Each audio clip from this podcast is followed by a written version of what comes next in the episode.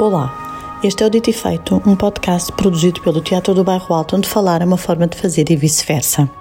Chamo-me Ana Bigodes Vieira, sou programadora da área de discurso do TBA. Por discurso, entendemos as conferências, conversas, edições, investigações e coisas que tais, mas também aquilo que, sem ser necessariamente explícito, molda o que fazemos, o que dizemos e o que vemos. À volta de Exhausting Dance, título deste episódio, foi uma sessão que decorreu no TBA a 21 de janeiro de 2023 e que reuniu os filósofos Gé Giliana Godinho em conversa com o professor e curador André Lepecki, autor do livro Exhausting Dance, que aqui se aborda, e a coreógrafa Vera Mantero. Obra central para uma compreensão do presente a partir da dança contemporânea, esta conversa nasce da imensa alegria do encontro provocado, aliás, provocado com uma imensa alegria, com a edição deste livro em Portugal pelas edições do Saguão, em parceria com o Rumo do Fumo, a Associação Parasita e finalmente o TBA. Este encontro prolongou a sessão Olhar para a Dança, não apenas dentro dos parâmetros da dança, André Lepecki, Coreopolíticas e Imaginação do Mundo, que teve lugar em outubro de 2021 no TBA e antecede o lançamento do livro ter lugar na primeira metade de 2023. Acompanhem o TBA em teatrodobairroalto.pt.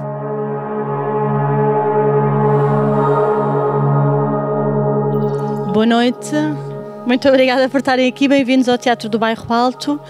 Queria agradecer em primeiro lugar a toda a gente que aqui está e, evidentemente, ao José Gil, ao André Lepec, à Vera Mantero e à Ana Godinho. E explicar brevemente que esta sessão continua uma sessão uh, que tivemos em outubro e que faz parte de um, de um, de um caminho em direção à, à, tradução e edição do livro Exhausting Dance, de André Lepecki, um, que é um esforço conjunto do Teatro do Bairro Alto, da Associação Parasita, do Rumo do Fumo e que foi uh, recebido de braços abertos pelas edições do Saguão, que também aqui estão. Muito obrigada e também está aqui a Associação Parasita e o Rumo do Fumo. Quero agradecer a todos. E para fazer a ponte entre a sessão anterior, que basicamente consistiu num conjunto de comentários, testemunhos, um, escritos mais ou menos poéticos, um, gravações áudio ou vídeo sobre a importância, importância da obra de André Lepecki na vida de uma série de artistas e investigadores. Portanto, esta sessão continua a sessão anterior. Um, em que, para além dos testemunhos, também começámos e fizemos uma leitura coletiva de, de quatro páginas da introdução do, Exo, do Exhausting Dance. Um, tradução esta feita pelo poeta e escritor Miguel Cardoso. Um, pronto, esta foi a sessão anterior. Uh, esta sessão, de certo modo, continua esta, sendo que uh, Ana Godinha e José Gil eram, foram também convidados para, para fazer uh, estes testemunhos, para, para, para, dialogar com a obra de André Lepec e fizeram-no de tal modo que a sessão, da sessão anterior extravasou-se para esta sessão, ou seja, temos uma segunda sessão que ainda por cima tivemos a sorte de ter, de ter o André Lepec em Portugal, uh, um pouco por acaso, e, e, a Vera Mantero também em Portugal, que também não esteve na outra sessão, mandou também na altura um testemunho muitíssimo bonito, com o qual acabámos a sessão. Portanto, esta sessão, de certo modo, é um conjunto de felicíssimos acasos que nos permite espero eu, ter uma ótima conversa em torno de um livro que, em minha opinião, e eu penso na opinião de toda a gente que juntou esforços para o traduzir, já devia estar traduzido há muito tempo. E, e pronto, e que esperamos com isto, de algum modo, uh, assinalarmos e inscrevermos mais do que apenas pelos nossos testemunhos a obra do André Lepecki um, na scholarship, por assim dizer, sobre os estudos de dança e estudos de performance e filosofia. Uh, em português aqui. Pronto, espero. Não, não escrevi, estou um pouco a improvisar, mas, mas é mais ou menos isto. Então, um, repeguei para a folha de sala desta sessão um texto que achei mesmo muito bonito da artista e investigadora Ana Dinger. Portanto, escolhi dois bocadinhos deste texto e gostava de começar por os ler, assim, um, estendendo um fio entre uma sessão e a outra. Então, passo a ler. Há uma prateleira na minha estante de livros ocupada por livros que o André Lepecka escreveu, organizou ou co-organizou ou em que de outro modo participou. O Exhausting Dance e Singularities, claro, mas também compilações como The Senses in Performance, Of the Presence of the Body, Planes of Composition, Move, Choreographing You, ou ainda Points of Convergence, Post-Dance, Perform, Repeat, Record, The Sentient Archive, ou Is the Living Body the Last Thing Left Alive? Esta lista de títulos despojada dos seus subtítulos, está longe de ser exaustiva, mas é suficiente para oferecer uma, uma espécie de paisagem, uma paisagem de problemas, uma paisagem de problemas a habitar e que eu habito. O critério para a reunião desses livros e problemas numa mesma, numa mesma prateleira é o que vou chamar vizinhança. Uma vizinhança prévia a ter uma, desculpem, uma vizinhança prévia a terem sido justapostos por uma proximidade física que a duplica. Uma vizinhança que talvez também possa ser entendida como afinidade, ou até, risco, contiguidade. É também assim que tenho encarado o trabalho de André Lepecki, um transbordamento de texto para texto, uma conversa que continua com múltiplas variações e combinações e constantes atualizações. Neste sentido, talvez aconteça que ao citar um destes textos convoquemos todos os outros. Esperem, só ler aqui o outro bocadinho que escolhi. Como os textos de Lepecki conversam uns com os outros, também a conversa com eles e sobre eles se expande multidirecionalmente. Reconheço-os reiteradamente como elo, como lugar de encontro, não necessariamente consenso, como matéria de imaginação ou co-imaginação. E atalho aqui para que a última palavra por agora seja de Lepecki, co-imaginação. Obrigada.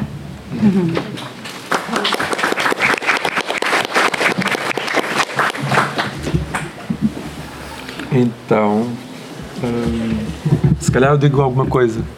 Uh, uh, primeiro, boa noite. Uh, é muito emocionante estar aqui mesmo.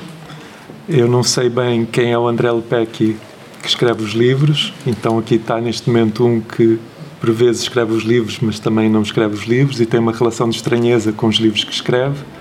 Eu lembro que uma vez, há muito tempo atrás, com o José Gil, uh, estávamos no Rio, não sei se tu te lembras disso, mas eu uso sempre essa frase que tu diz, disseste na altura uh, nas minhas aulas com os meus alunos, que tu, José, uh, disseste um dia assim: ah, há um livro que quer ser escrito e esse era, um, era sobre um livro que tu ias escrever, mas disseste, há um livro que quer ser escrito.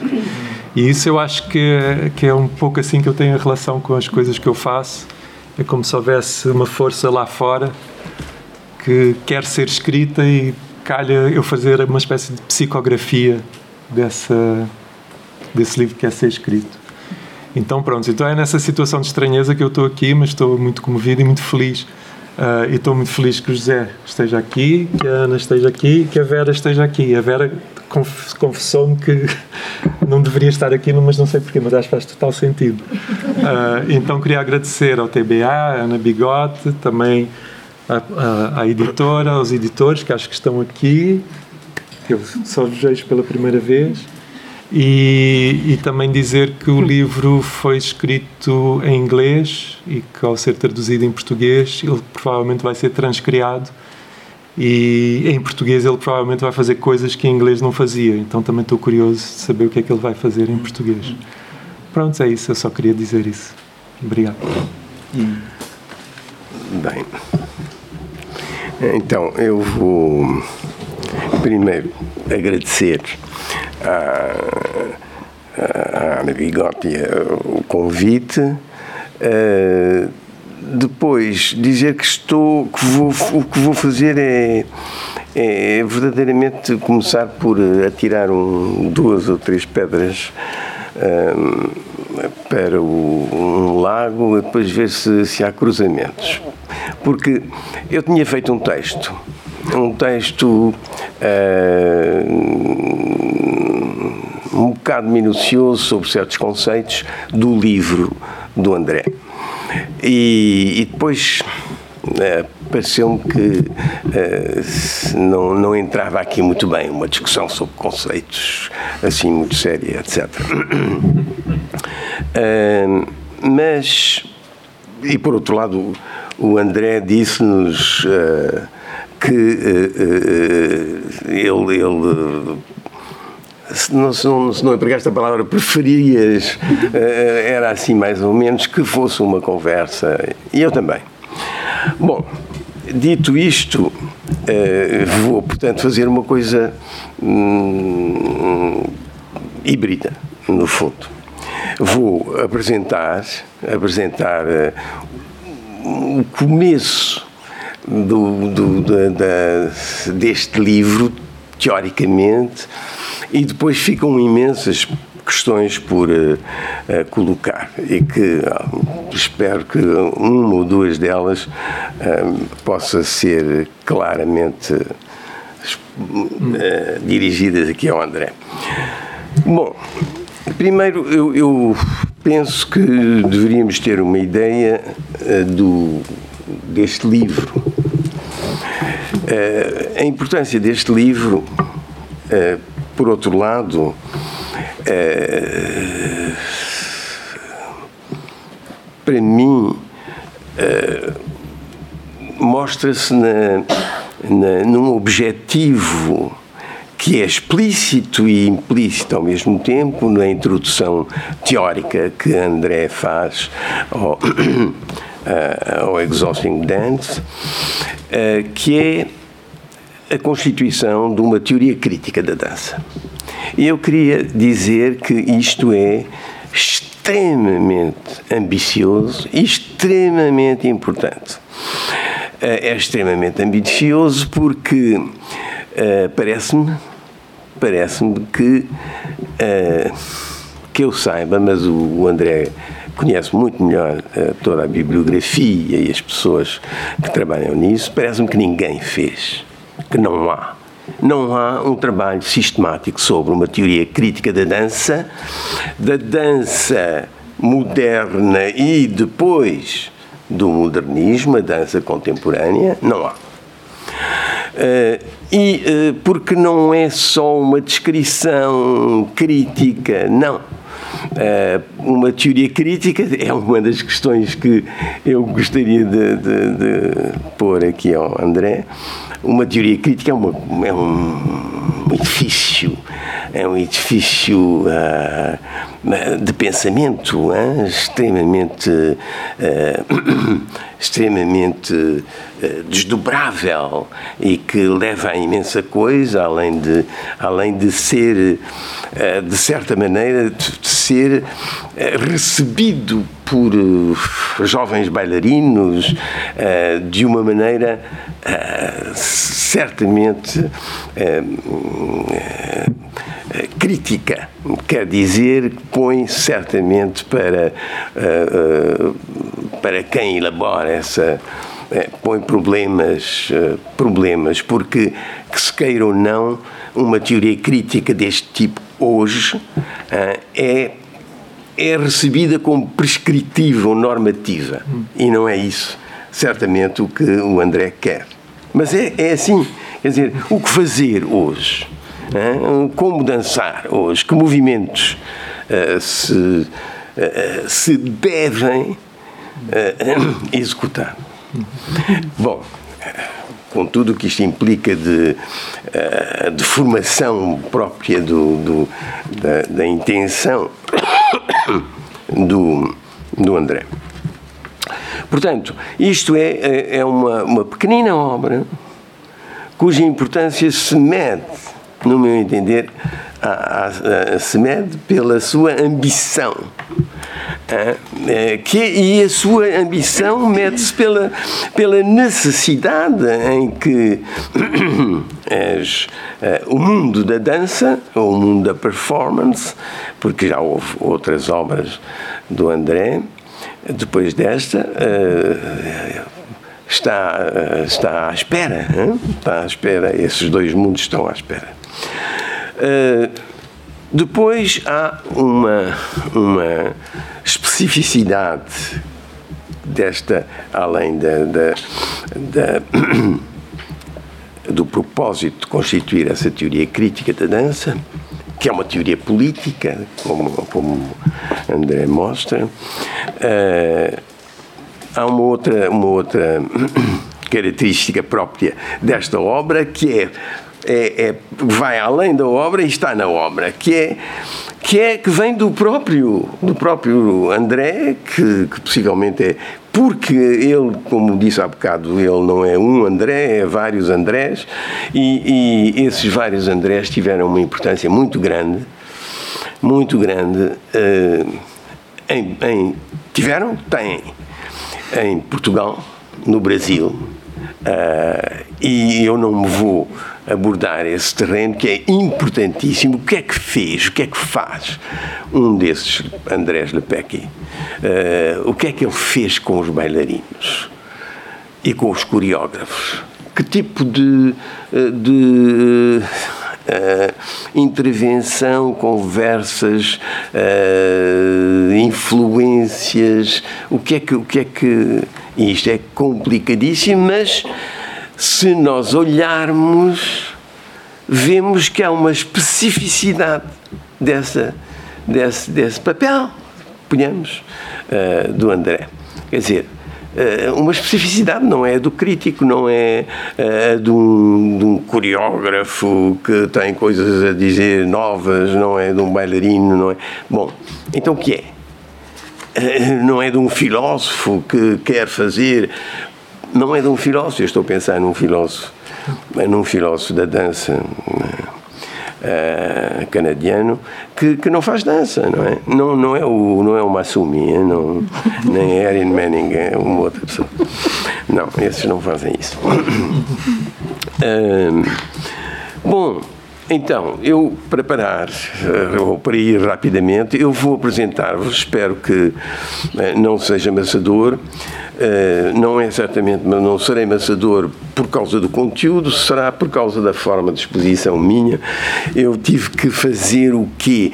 Tive que fazer um resumo sobre um, uma síntese, um resumo, que é o, a, a, introdução ao Exhausting Dance, já ela uh, uh, contraindo uma série de conceitos e articulações que depois o André desenvolve uma, duas uh, vezes nas nas uh, análises de coreografias que ele apresenta depois, na, um, coreografias do Jerome Bell, Vera, Montero, Trisha Brown, etc.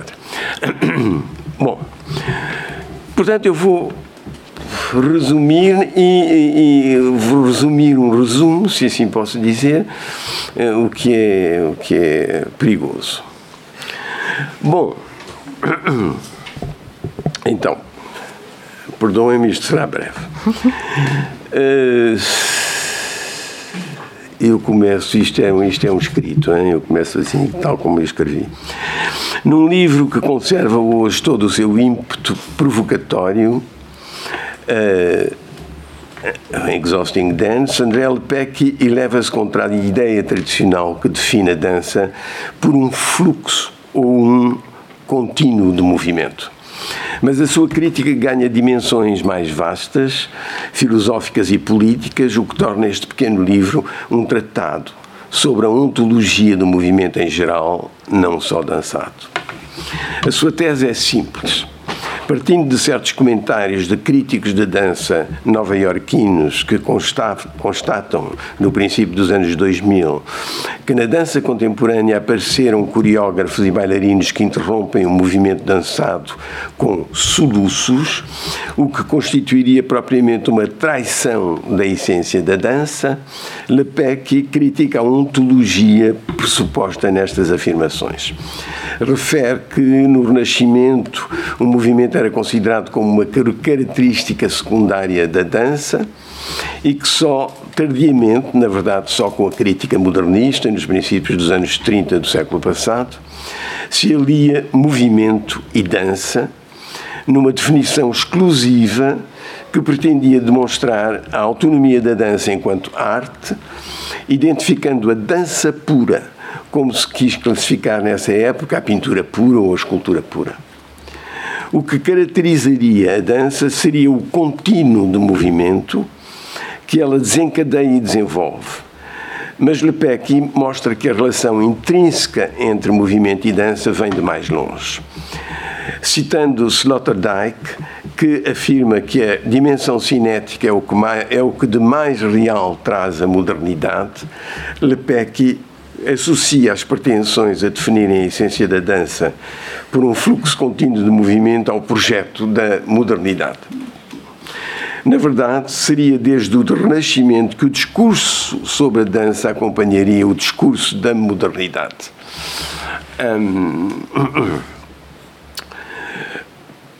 Recorrendo novamente a Sloterdijk, mas também a um historiador, Harvey Ferguson, que definem a modernidade pela, cito, propensão ao movimento. O Sloterdijk diz mesmo, ontologicamente a modernidade é o puro ser para o movimento. Lepec interroga-se sobre o tipo de subjetividade que a modernidade e a dança que lhe é associada produzem. Cito o Lepec, eh, cito Ferguson, não, cito o. Se concordarmos com a visão de Ferguson de que o movimento é o emblema permanente da modernidade, então este ponto de partida teórico deve permitir-nos reenquadrar discursivamente o esgotamento atual da dança. Se o único elemento invariante, Ferguson, da modernidade é paradoxalmente o movimento, então poderia muito bem acontecer que, ao romper a aliança entre dança e movimento, ao criticar a possibilidade de manter um modo de se mover num fluxo e num contínuo de movimento, eh, alguma dança recente possa estar a propor, na realidade, desafios políticos e teóricos à velha aliança entre a invenção simultânea da coreografia e da modernidade, como ser para o movimento e como ontologia política do movimento da modernidade. É empurrar um modo de criar e privilegiar uma subjetividade cinética até ao seu limite crítico é esgotar a modernidade, para usar a forte expressão de Teresa Brennan, expressão que poderia ser lida como sinónima do título deste livro. Fim de citação de André Becker. Eis a tese de Exhausting Dance. Vou, vou terminar em breve. Ela vai ser como horizonte ou fundo sobre o qual se desenvolverão as análises de vários coreógrafos contemporâneos, de Jérôme Bell a Vera Mantel.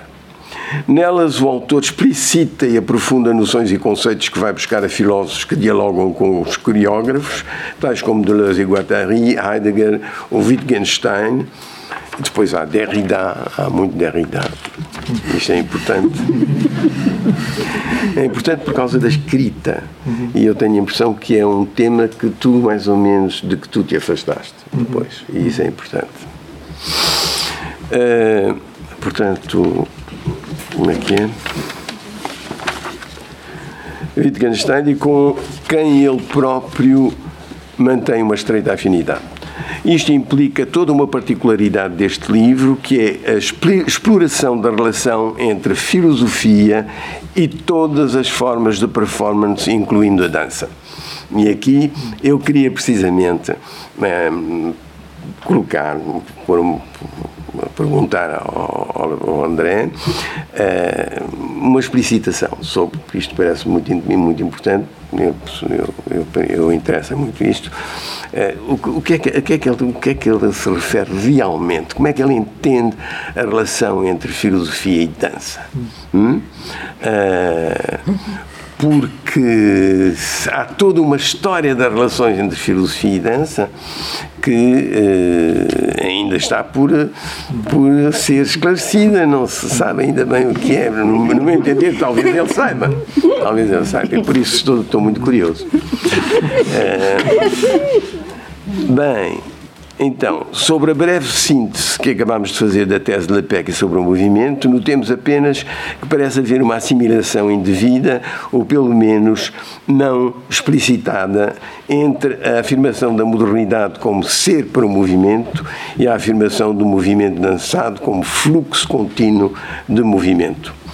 Uh, esgotar a dança seria então esgotar a modernidade Bom, e aqui a questão, eu por aí, é uma questão que tem a ver com a natureza do movimento.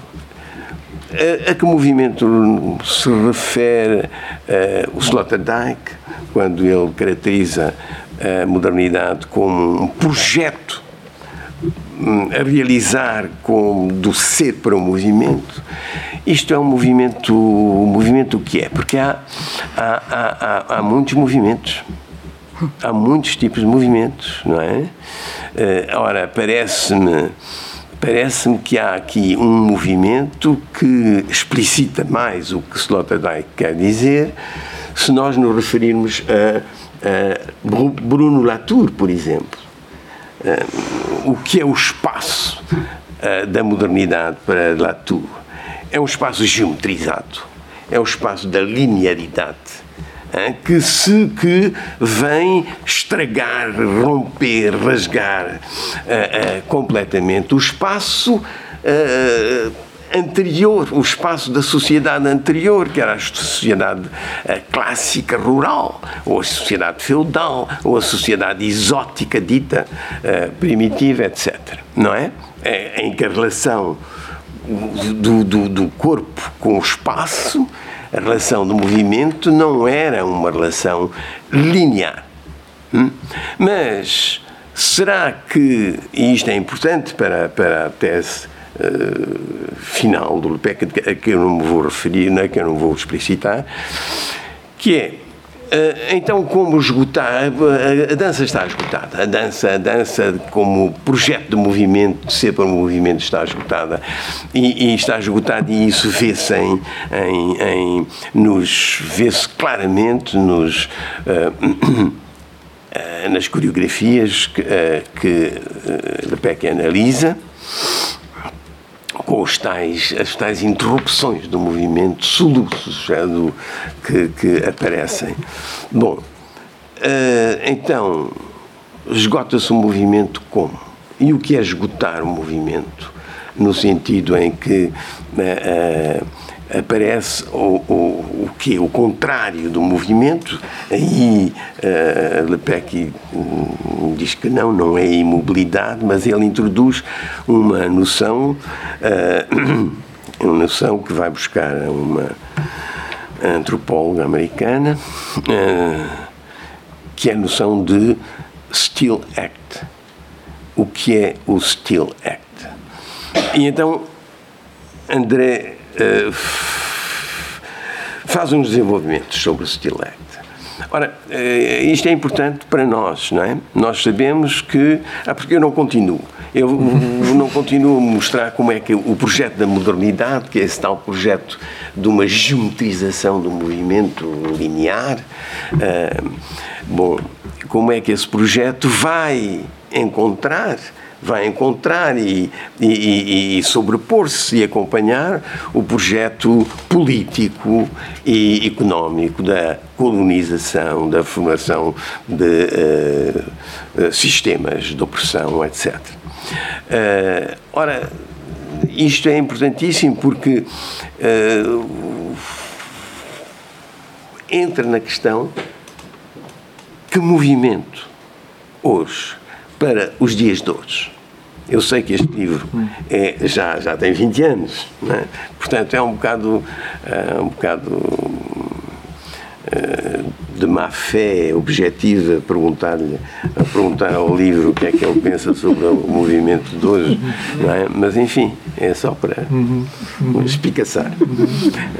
pronto, isso, o que eu queria dizer é que isto, como é que eu hei dizer? É que cada uma das noções e conceitos utilizados por Lepecki tem uma característica, tem várias, mas só, só vou falar disto, uma característica uh, que impressiona é que eles são expostos num encadeamento lógico uh, em que tudo parece claro é assim mesmo. Isso desenvolve claramente, de tal maneira que, que, numa espécie de assombração, nós temos a ideia de que a história é clara. E, ao mesmo tempo, quer dizer, ao mesmo tempo, nós sabemos e vemos que, por detrás dessa uh, clareza da racionalidade, uma certa racionalidade que quer captar até o não racional, mas por debaixo dessa clareza há uma complexidade que desponta aqui, desponta ali, desponta ali, que, uh, uh, que faz realmente é uma outra especificidade, é uma outra. Uh, não ia dizer singularidade, mas é uma outra singularidade aqui do André.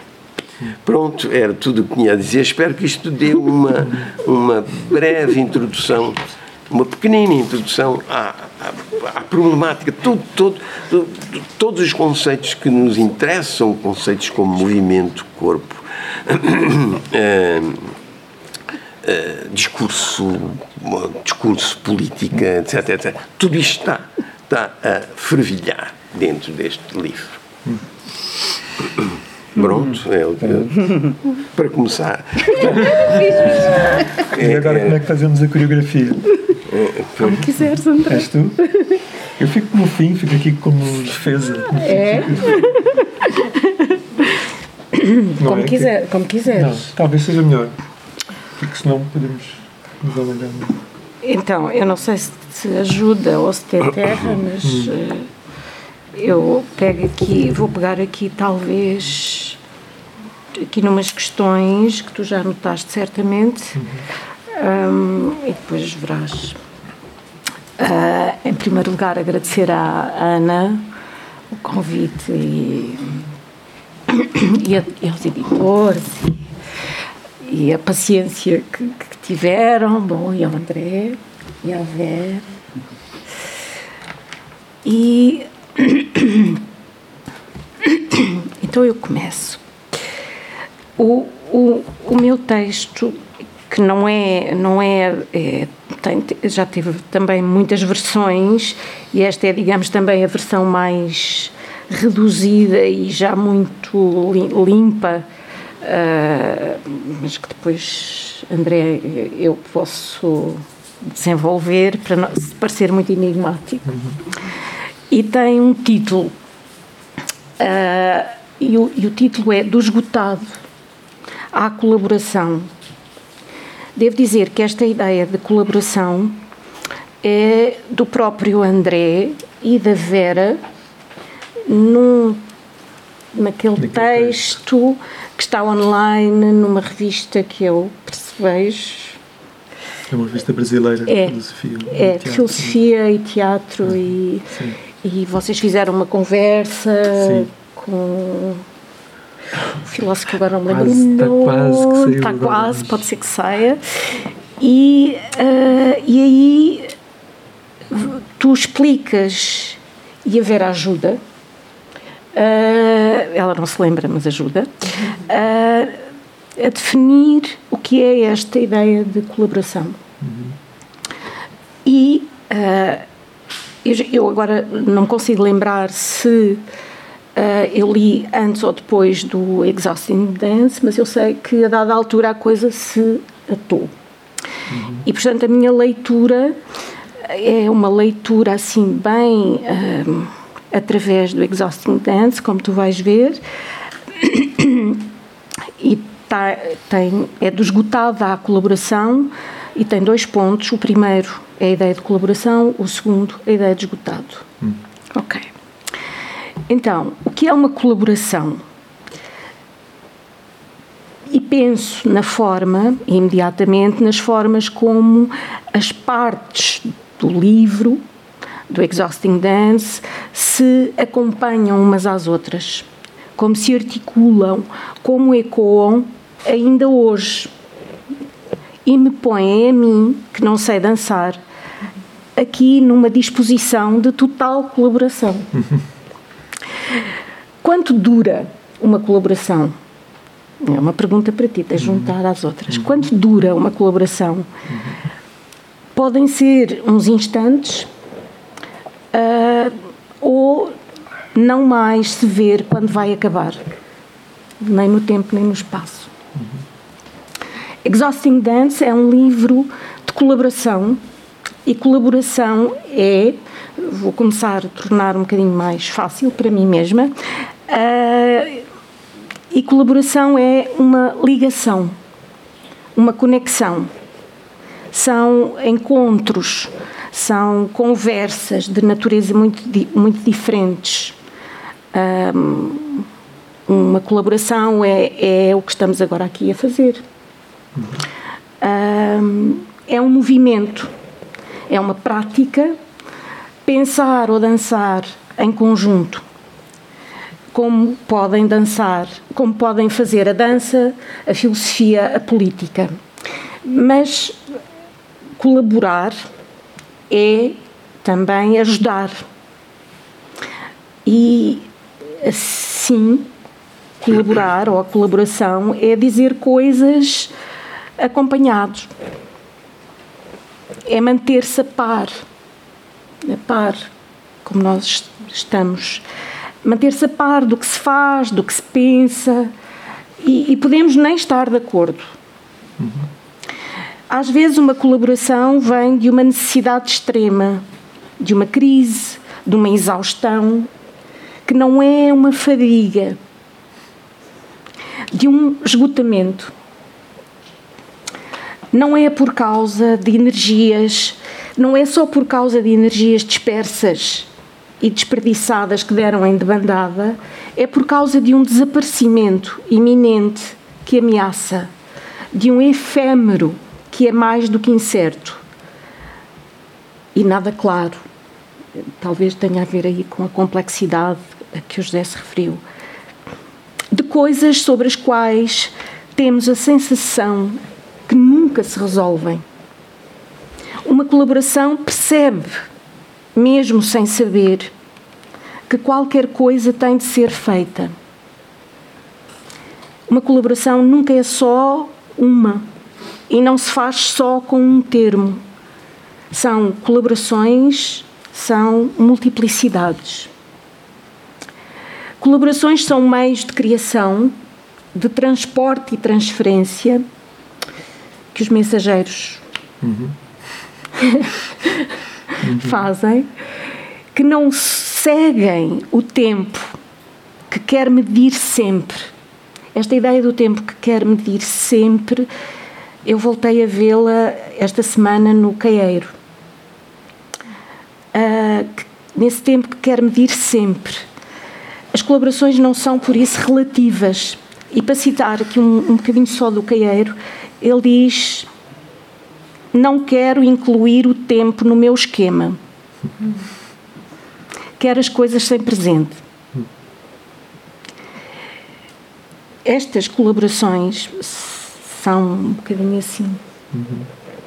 Elas pedem ajuda em simultâneo ao instante da criação prestes a desaparecer, como na dança, e ao imemorial, aos espaços de vida não importa onde, à escrita, à partitura, à crítica, aos lugares, à rua, ao teatro, ao palco, à floresta, à investigação, porque as distâncias não se fazem da mesma maneira, não se fazem cotidianas e cheias de clichês.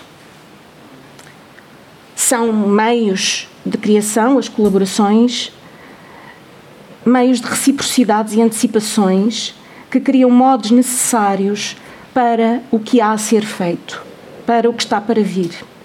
Às vezes é só um, foste tu que o disseste, não sei aonde, mas acho que ainda não percebes. Às vezes é só um, cito-te, fazer aquilo que não estava prescrito. Neste caso, implica um não saber que algo pode ser feito, uma imperceptibilidade, um gosto. Eu não vou aqui desenvolver esta noção de gosto, mas esta noção de gosto é uma noção muito precisa. Eh, é a noção de gosto tal como Deleuze a define no que é filosofia. É essa precisa que eu não, não vou ter tempo para. Estas colaborações não se importam com paragens, pausas, hesitações, descontinuidades, atrasos, quedas, desacelerações, precários. Às vezes tropeçamos ou atrasamos o passo para acompanhar uma amiga, a política, a filosofia, a dança, para desacelerar ações e decisões para abolir dicotomias ou só mesmo para morrer. Há um vai e vem nas colaborações inseparável de uma procura que não se quer fixar e que quer circular por zonas frágeis de crítica estas zonas frágeis de crítica, a Ana, no início, quando leu o texto da Ana Dinger, falou da, da vizinhança. E, uhum. e, tem muito a ver com uh, essa vizinhança. Uh, zonas de intimidade, de verosimilhança subtil que se estendem ou encolhem segundo limites variáveis entre a vida e a morte. Zonas críticas. Assim vejo o que fez o André e o que faz o André até agora, agora mesmo. Agora mesmo. A, a colaboração do André, esta noção de colaboração do André, só é possível porque existe a par de um modo de pensamento crítico que percorre as distâncias em múltiplas direções, numa intimidade, teu termo, numa intimidade que abre e aproxima ou afasta o diferente, das sujeições e das dominações, mesmo mais escorregadio e fugidio, e solicita ao mundo novas formas de acolhimento, de existir sem por isso deixar de existir. E ainda na ligação com a Ana Dinger e com, com o Deleuze em Crítica e Clínica, ele diz, na, na edição portuguesa, na página 12, diz: pode-se instaurar uma zona de vizinhança hum. e, portanto, uma colaboração com qualquer coisa. Hum. Dois, esgotado. Esgotado que veio depois de esgotar. Na, na, eu acho que a tradução portuguesa uh, vai ficar com o título Esgotar a dança. É isso. Estamos a ver. A questão do título é complicada. É, é complicada, não é? Uhum. Pronto, então. Uhum. Uh, no Brasil há uma tradução que saiu exaurir. Ausir, exaurir. exaurir. Uhum. Mas o gerúndio é complicado em inglês. É. ok. E eu já vou falar, eu gostava de falar sobre isso, mas mais daqui a Pronto, então eu tenho aqui esse problema. Uhum tive esse problema com a tradução e tive esse Sim. problema e conheço a, a, a edição brasileira uhum. e, e, e, bom, mas é só, se calhar digo já. Diz, diz. Porque há, há, há, em relação ao título para a tradução para o português é complicado porque o exhausting dance, esse exhausting é exhausting dance no sentido de vamos exaurir a dança, como se fosse um imperativo. Não é? Mas exhausting dance também é a dança que nos exaure. Uhum. Então há uma dança que nos cansa, que nos exaure, mas é, e é preciso exaurir essa dança que nos cansa e que nos exaure. Então essa aqui está assim um, uma circularidade no título que eu acho que essa é que. Pronto, para falar em acompanhamento, ontem estávamos na Malaposta pensa, e conversamos muito sobre a dança nos anos 90 aqui e nos anos 80 e essa questão da paragem. Eu lembro que não era Houve até um festival no Porto que foi feito no início, foi criado um festival no Porto no início, no final dos anos 80 ou no início dos anos 90, que era justamente contra esses novos coreógrafos que pareciam não querer mais dançar, mas que, mas que estavam não dançando por, causa, por, acho eu, pelo seu amor pela dança, não é? pelo seu desamor por outro. E, e esse festival chamava Dancem mas, mas punha um ponto de exclamação. Sabe, vocês estão a fazer, a, devem saber de quando mais. Então punha um ponto de exclamação para ficar mais. mas há, existe uma violência na, ao dizer dança, não é? A gente sabe que existe essa violência. Então, pronto, então era só para, para esclarecer que esse título. E só mais uma coisa sobre o título, depois continuamos. É, é, quando esse livro foi para a Routledge, que é, que é a editora, pronto, em 2005, esse, no início de 2005 esse livro foi para a Routledge, ela passou por um peer review, ou seja, uma, a, a pares que fazem uma avaliação do ponto de vista académico do livro, fizeram vários comentários, mas o comentário principal, antes de, de eu assinar o contrato, era um pedido da, da editora para mudar o título, porque o título iria ofender a comunidade da dança. E havia então uma ofensa, o, o, o, título era uma ofensa. Eu disse: Olha, a única coisa que eu não posso, eu posso até mudar outras coisas, mas o título eu não mudo. E não acho que haja uma ofensa. Então, e volta justamente a essa questão dessa crítica no New York Times, que se sentiu ofendida por aqueles era William Forsythe, assim, como é que uma pessoa. Enfim, mas, mas pronto, então, uhum. enfim, era só para esclarecer a questão do título e, dessa, e desse exaurir. E dessa, então, como esse exaurir e esse esgotado me fez problema, uhum. é, corresponde aqui à segunda parte. Vamos embora. Vamos embora. Então, esgotado, que veio depois do esgotar, que se liga aqui uh, com a Vera e como é que esta ligação aqui se faz com a Vera e se faz com o Beckett, uh, faz-se com o dançar, depois, o dançar primeiro e pensar depois. Uhum. Okay.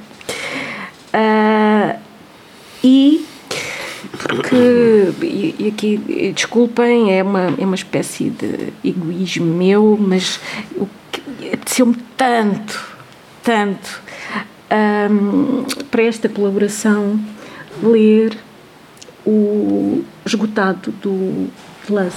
Uhum. E então uh, foi a partir do esgotado uhum. que, uh, que, que, eu pude pensar a seguir, ao mesmo tempo. Uh, então, dançar primeiro e pensar depois, ou também podemos considerar sem antes nem depois para não pormos aqui o tempo na equação, uhum. uh, deslocar o centro, pensar e dançar numa colaboração simultânea. Ora, o que acontece ou aconteceu para o André pensar tanto nesse espaço-tempo críticos? Que caos! Onde se inscreveu esta nova dança? Que corpos foram e são necessários hoje? O que os move sempre. Questões políticas, culturais, coloniais, ambientais da terra. Ambivalências, colapsos vários, de género, de memória, de esgotamento. O mundo esgotado que já não acolhe senão fissuras, abalos, opressões, dominações. Esgotado esgotada a dança, esgotar a dança. Uhum. E não dá. não dá. Parto agora de uma distinção simples. E essa distinção é, é a distinção que, que, o Deleuze faz e é uma leitura uh, do Deleuze, de, minha do Deleuze. O esgotado distingue-se do cansado uma exaustão não é uma fadiga. Na fadiga e no cansaço dispersam-se energias. Falha a realização, diz Deleuze. Na exaustão e no esgotamento há um desaparecimento por inteiro. Faz-se desaparecer irremediavelmente. Está-se cansado de alguma coisa, mas esgotado é de nada cansaço apenas esgota a realização, diz Deleuze. Diminui ou deixa escapar os elementos e fica em, em dificuldade para os combinar, para as colaborações. Cai num caos, como uma recaída sobre opiniões inteiramente acabadas, clichês que mostram que nada há mais para dizer, um pensamento cansado, um corpo cansado que não pode mais suportar velocidades infinitas. O esgotado esgota todo o possível. É muito mais do que o cansado. Bem diferente, diz Deleuze, bem diferente é o esgotamento. Porque no esgotamento combinam-se variáveis de uma situação sob a condição de renunciar a qualquer ordem de preferência e a qualquer organização em torno de um objetivo a qualquer significação. Não se trata mais de sair ou ficar. Não se pode mais dizer dancem. E não se utilizam mais dias e noites. Não mais se realiza, ainda que se execute algo. Sapatos, dois pontos. Sai-se, ponto e vírgula. Chinelos, dois pontos. Fica-se não se cai, entretanto, no indiferenciado ou na famosa unidade dos contraditórios e não se é passivo. Está sem atividade, mas para nada. Estava-se cansado de alguma coisa, mas esgotado de nada. Fim de citação. O esgotamento ambivalente é, pois, uh, digamos, eu sei que há essa ambivalência, mas não é dela que eu, que eu vou falar. Hum. Um, e não é de um dos lados uh, do, da ambivalência. Uh, o esgotamento ambivalente é, pois, ação e invenção para nada. Processo que se inscreve e inscreve meios abertos no caos, na dança, na filosofia, na política, mesmo que este os ameace de esgotamento. Talvez este, talvez este esgotar, o André, e é talvez porque me fez problema, talvez este esgotar, o André o tenha visto logo na Vera e nos outros artistas da nova dança até hoje. Na ambivalência do termo, abre-se então um plano para pensar criticamente. Sim, tanta coisa nos cansa. A repetição mortífera da mesma estrutura de movimento, os clichês, os mesmos tiques. Mas já não chega a violar as regras ou ser contra isto ou aquilo. Os novos corpos irrompem todos os, os dias dos escombros e atam os elos perdidos de um mundo explodido, demolido. Às vezes fica-se exausto, no extremo. E o André tem razão, só se pode aí colaborar. Neste sentido, esta colaboração reativa, mas eu, esta não encontrei uma, aqui uma palavra melhor. Neste sentido, esta colaboração reativa múltiplas fontes de invenção. A crítica liga. Os corpos esgotados usam-se para nada, sem propósito, intensamente.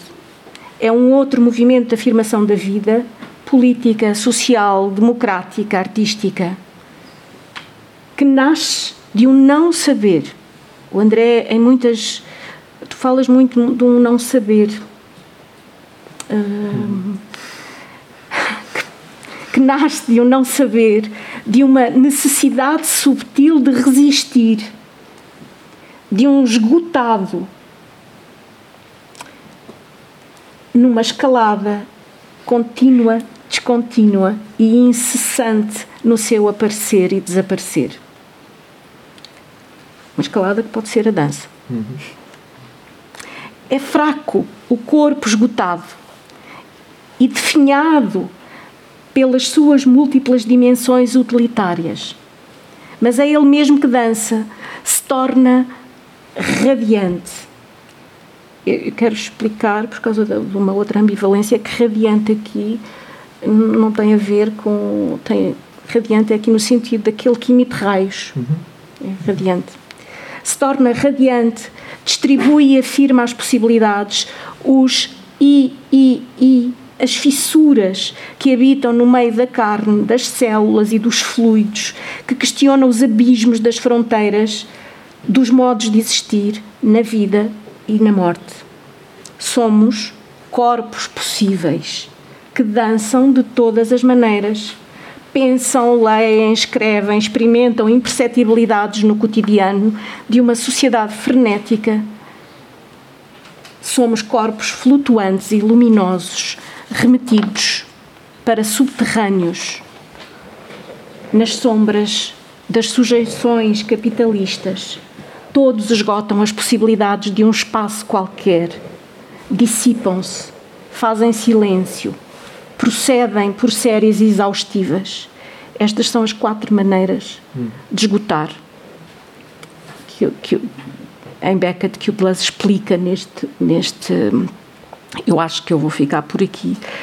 Vou só, para não estar a expor as quatro maneiras de esgotar, uh, mas essas uh, maneiras de esgotar tornam clara a diferença entre o esgotado e o cansado. Uh,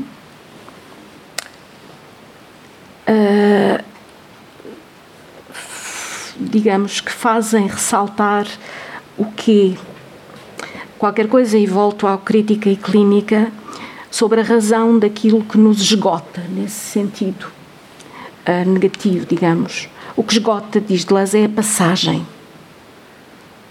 Que esgota é a passagem. A passagem de quê? Das coisas demasiado grandes, demasiado fortes e irrespiráveis.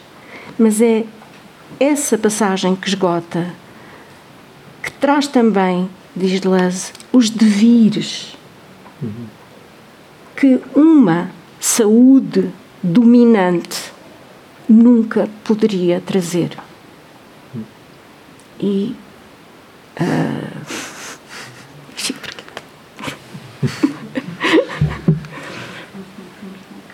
Bom, Vera. Achas que eu digo umas coisas e depois, depois vamos aí? É que depois começo-me a perder. Bom, um, ok, então. Um, acho que vou começar com, com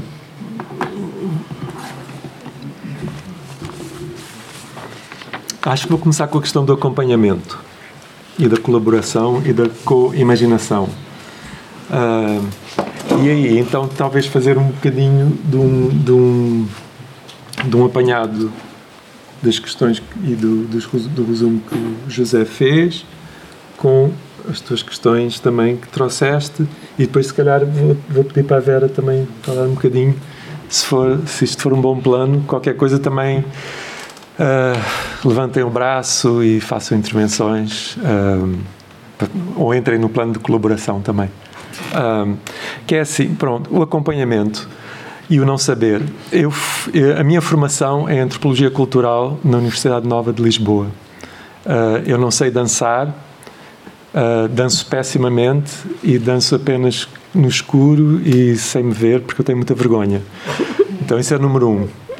Uh, número dois, não fui treinado nem sei filosofia. Não, não fui treinado em filosofia. Uh, não fui treinado em artes cênicas nem nada disso. Então, mas eu tive, uma sorte tremenda de ter um grupo de amigos que nos conhecemos muito novos, uh, que eram coreógrafos, que acabaram sendo, que na altura não eram coreógrafos. acabaram, era a Vera, que eu conheci sei lá, com 17 de anos, uma coisa assim, o, o Francisco Camacho, na, nessa altura, o Sérgio Pelágio, que se tornou músico, a Silvia Real, mais tarde, enfim. E o que, é que eles, o que é que vocês me pediram? Pediram que eu fosse um acompanhante. Eu tornei-me acompanhante, o João Fiadeiro, tornei-me um acompanhante. E esse acompanhamento foi, foi um gesto de amizade muito bonita. Uh, porque vocês também não sabiam, os meus amigos também não, não sabiam muito bem porque é que queriam ser acompanhados por mim, uma vez que não havia utilização nenhuma da antropologia, não, não era assim, vamos pegar a antropologia fazer um projeto interdisciplinar, dança-antropologia, não era sobre isso. Era de facto um co-acompanhamento para ir por um lugar que não sabíamos bem qual é que era, com uma pessoa que não sabia nada daquilo que estava ali a acontecer. E nesse, eu acho eu, e nesse, então há uma colaboração de facto nesse âmbito. E o que me surpreendeu bastante foi que na, formação, na minha formação antropológica eu lia tratados de antropologia, sociologia, li muita psicanálise, mas também não lia filosofia. E foi mais tarde com a Vera, principalmente, e com o Francisco, mas eu lembro principalmente contigo, Vera, que os livros de filosofia começaram a aparecer. E porque esses livros começaram a aparecer, eu tinha que os ler. E comecei a ler filosofia sem saber, sem saber nada de filosofia, sem ter nenhuma relação com filosofia, a não ser a, pôr aquelas palavras em, em, em, alguma relação com uma prática. Prontos. Então é um uso selvagem ou prático ou, ou um uso assim sem inapropriado da filosofia. Um, e depois, quando eu fui para Nova York no departamento, fazer o doutoramento no Departamento de Estudos da Performance, houve um momento importante porque eu lembro perfeitamente de uma aula com a Peggy Phelan em que ela dizia o que importa uh, não é entender uma obra de arte, mas é perceber o que é que nós podemos fazer com ela e o que é que ela está a fazer no mundo. É? What is it that art does? o, que é que se, o que é que ela faz? E então é, dá uma permissão aí, de certa maneira, de pegar uh, obras de filosofia e começar a perceber o que é que ela está a fazer, o que é que aquilo nos faz fora do âmbito da filosofia, o que é que faz para a gente, o que é que faz para, para a Vera, o que é que faz para o Francisco, o que é que fazia para a Meg Stewart, por exemplo, que foi outra pessoa com quem eu trabalhei muito, muito intensamente nessa altura. Então, pronto, então essa ideia de acompanhamento é a minha, para responder à relação entre filosofia e dança, a minha relação entre filosofia e dança, ela surgiu porque os dançarinos e os coreógrafos estavam a ler filosofia para fazer dança, mas sem, sem querer que a sua dança fosse uma ilustração da teoria de Nietzsche sobre. Era outra coisa. Era, era, era como se fosse um portal imaginativo, assim, uma com imaginação indevida, mas muito apropriada. Pronto, então havia isso, por um lado. Um, isso é, uma, é um modo de colaboração, eu acho. Outra coisa que é importante dizer é que. Um, ao trabalhar com, com a Vera, com a Meg Stewart, com a Meg Stewart, então também era impressionante, porque toda esta gente fazia esse trabalho. Estas pessoas hoje em dia têm, são, são famosas, não é? Naquela altura não eram. E naquela altura eu lembro que havia coisas inacreditáveis que aconteciam. Né? Eu lembro de uma, uma estreia de, de, uma peça da Meg em, eh, em, em Berlim. Uh, em que havia uma pessoa no público, aliás, várias, extremamente incomodadas porque aquilo andava numa lentidão que, que não havia. Pronto, a pessoa estava super incomodada e começava a berrar aos berros. E, e houve um momento que começou a tirar moedas aos, aos bailarinos e a dizer dancem, dancem, a mesma coisa. Essa exigência do, do, não é? A pessoa foi ali por uma coisa e acontecia outra coisa completamente diferente. E esse gesto eu nunca me ia de esquecer porque era uma senhora muito bem, muito bem posta, que se, que se permitiu naquele momento fazer essa performance de apanhar um bocado de moedas e começar a atirar. é? Então essa relação também entre o valor e, bom, enfim, havia ali toda uma coisa de... Ou seja, quando eu comecei a pensar o que é que seria este livro, uh, me pareceu que era importante haver uma espécie de explicação de que todos estes coreógrafos não estão ali para destruir a sociedade, tal como nós entendemos, mas de facto para querer construir algo. Não era importante construir, construir algo, porque havia uma, uma, uma força de, de, acreditar num projeto que vinha que vinha se contrapor a um outro projeto de dança. E eu, eu estava a tentar perceber o que, o que é que havia ali que era tão profundo e essa profundeza talvez fosse de facto algo político. Havia ali uma recusa radical de algo, mas uma proposta de, outro, de um outro algo. Sim. Um, e foi quando, o, quando eu li aquele texto do, do Sloterdijk que de repente abriu. Ah, a modernidade e o movimento são a mesma coisa. E a partir desse momento houve um portal Uh, um outro portal que foi a relação com a história, que eu também não sou historiador da dança, sinto-me também também não sei fazer, não fui treinado para isso. Mas, mas se a dança é muito complicado falarmos sobre ela, coreografia é, são como os capítulos do, do, do Mil Plateau, né? todos, todos os capítulos começam com uma data certa, há uma data, não é? Precisa. A coreografia tem uma data precisa, pelo menos. A orqueographie Orquesographie é um livro francês que é do final do século XVI. É publicado, aquela palavra não existia e passa a existir. Escrita do movimento do coro, que é no final do século XVI, Orquesis, né?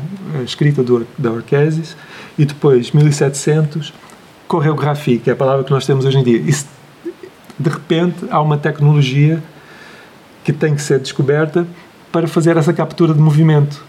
Uhum. E ela tem uma data precisa, e, esse, e é essa E é nesse momento que se vê que há, uma, que há a afirmação de um, de, um, de um certo reorganização do poder e da sociedade, da relação entre saber e, e, e, e poder, não é? Hum. Como, como diz o Foucault, há uma relação entre saber e poder, e para que se organize um certo poder, é preciso saber o que é o movimento. E para saber o que é um movimento, é preciso organizar a sua escrita. E a organizar a sua escrita se organizam corpos que são prescritos para caber dentro dessa escrita, de tal maneira que então uma arte possa ser identificada como autónoma, que é a dança, que nós chamamos de dança hoje em dia, mas que é dança sob uh, um, o frame, uh, uh, a moldura da coreografia, passa a existir. Então é tudo isso que, que eu acho que o Exhausting Dance tenta fazer, principalmente nos primeiros capítulos, não é? Um, pronto, então isso seria seria um, um, certo modo de pensar este, esse exaurir. E nessa altura, o, o José Gil disse, há muito Derrida, e é verdade, há muito Derrida na, na, nesse, nesse livro, por causa da questão da escrita e por causa da questão da escrita do movimento. Eu confesso que quando no final já estava já estava a fazer a reescrita do livro e um dos comentaristas, um dos uh, peer reviewers, não sei como é que se diz uh, em português, dos pares, pelos pares, é? sim, assim, dos scholars que revêem, dizem, ah, pensa nisso, pensa naquilo, não, uh, puseram, não, não está aqui citado o texto do o exaurido, o exa, como é que é em português? O esgotado. O esgotado, o esgotado do Deleuze. E, e, eu confesso que não está aí porque eu, a primeira vez que eu li, não percebi nada daquilo. Uh, achei que continua a não perceber muito bem. Finjo que percebo, mas consigo perceber através do Beckett, talvez. Uh, mas achava que também que não era bem isso. Que, era, era muito mais uh, ligado, de facto, com a Teresa Brennan, que é uma psicanalista feminista lacaniana que tentava entender como é que a modernidade cria um regime de aquilo que a Denise Ferreira da Silva hoje em dia chamava, chamaria de regime de separabilidade, não é? E ela tenta perceber isso do ponto de vista da psicanálise, como é que a psicanálise trata o indivíduo, quer dizer, uma coisa completamente... Bom, a própria ideia de indivíduo já é um delírio completamente maluco, é uma invenção louca. Um, e então, outra invenção louca da modernidade seria pensar uh, essa ideia do ser para o movimento. Então, tal como nós temos que exaurir uma ideia de civilizatória de sociedade que nos exaure, que nos, está, nos põe nesse estado de permanente cansaço, é? também haveria que, teria que haver isso. E há uma enorme alegria que, que nasce dessa, dessa, dessa, dessa exaustão. Uh, Pronto, então acompanhamento, colaboração, uh, vai por aí não saber, o duplo sentido da palavra exhausting. Lembrei-me que o filósofo é o Carlos Feitosa. Isso. Hum. e o José Gil perguntava. Uh, ah, e uma coisa que eu queria dizer, que o José, o José falava no início sobre a questão da crítica, uma, crítica, uma, uma proposta de crítica Teoria crítica. Teoria crítica da dança. E eu queria apenas dizer que eu acho que essa teoria da crítica da dança já é imanente aos trabalhos todos que aparecem na, e eu me sinto que eu não, que eu não, não crio uma teoria crítica, eu faço uma transcrição da teoria crítica que já lá está. Bem, mas isso. Mas é não, não, não. Isso é, isso é pura modéstia. Não, não é o que, o que não, não, não, não acredito que tu tenhas. Uh, e modéstia, quero dizer, portanto, não é pura modéstia. É outra coisa, não sei o que é. Mas. mas uh, uh, tu não podes dizer que não fizeste nada porque estava imanente nas outras pessoas, nos, nos Não, não é imanente, é virtual. Ah, então, bom. Tá então, passar do virtual para o atual, atual foste tu que fizeste. É só uma catálise, então é só, é só tá bem, um tá tubo bem. de ensaio. Ok. Tá bom. É isso, por isso é que é psicografia. Há uma psicografia, eu acho que é, que é isso. Não, mas há todo um trabalho de pensamento sim, sim. que precisamente os coreógrafos não fazem porque não é o que eles querem fazer. Sim. Não é? Mas que eles precisam é, o coreógrafo, bailarinos, etc., bailarinas. Uh, portanto, ora, esse trabalho é não é qualquer um que o faz. É, foi o que eu quis dizer. E isso aí, foste, fizeste-o, uh, no meu entender, não está acabado. No, no, no teu entender também não. Uhum. Se, tu, se se pega em singularities, uh, uh, é um outro. É um outro para falar hegelianamente, que aqui é horrível, não é? Meter o Hegel aqui, é um outro momento uh, de, de, de, de, qualquer coisa que, que é o teu. Mas acho que eu agora vou, sou capaz de o acabar. Estou a escrever um livro em português, que é uma coisa que me causa enorme trabalho, porque o meu português também é um português que já não, já não é nada. Um, vive entre o Brasil e, e aqui, é uma coisa que tem uma sintase um bocado estranha. Uh, mas eu acho que vai ser isso, porque uh, por enquanto chama-se a quem pertence o movimento. E, e, eu acho que tudo aquilo que acontece desde 2016, com a eleição do Trump, depois a eleição do Bolsonaro, a questão da pandemia e, e o que estamos a ver hoje em dia com, com o regresso ou, reavivar do espírito do fascismo dentro do, do dentro do planeta. Uh, tem muito a ver com essa questão de a quem pertence o movimento. Acho que volta essa questão do movimento como emblema de algo. Uh, é, é, bom, é melhor. Depois, bom, mas vai acabar aí. Como é que se chama esse Por enquanto chama-se a quem pertence o movimento. Okay. Hum. Pai. Pronto, não pertence certamente a mim, mas vou só dizer duas ou três coisas que fui anotando enquanto vocês falavam. Uh, tu, no, penso que é também no prefácio que o José abordou, uh, acho que é aí colocas, ou se calhar é, é no pós-fácil, não sei, é no fim do livro talvez.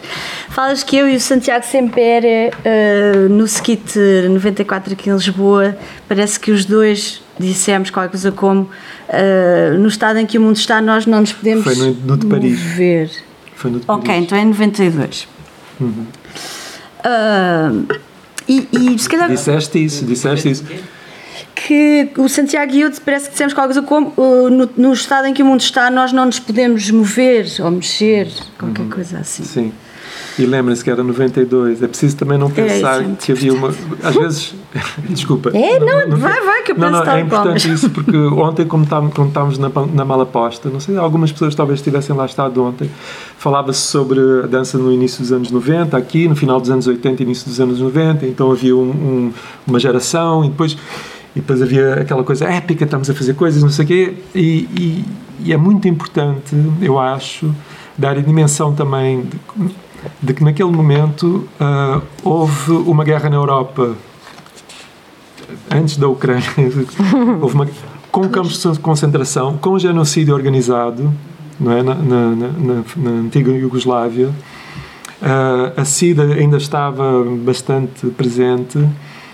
Havia uma, a, a nova ordem mundial que era a invasão do Iraque já tinha acontecido, nova, as novas guerras coloniais do imperialismo americano do petróleo estava tudo a acontecer uhum. naquela altura, então havia, havia de facto um peso. Eu lembro-me que no Skit em 92, em França, havia essa coisa. E então, bom, enfim, uhum. era só para dizer isso também, porque. Que não foi nenhuma época dourada, não foi, Não, nem, nem cheia de esperança, nem nada disso. Era, era havia um uhum. horizonte bem, pesado. Bem pesado. pesado. É? Só, só uma questão. Tem alguma uh, semelhança com o que está a acontecer agora?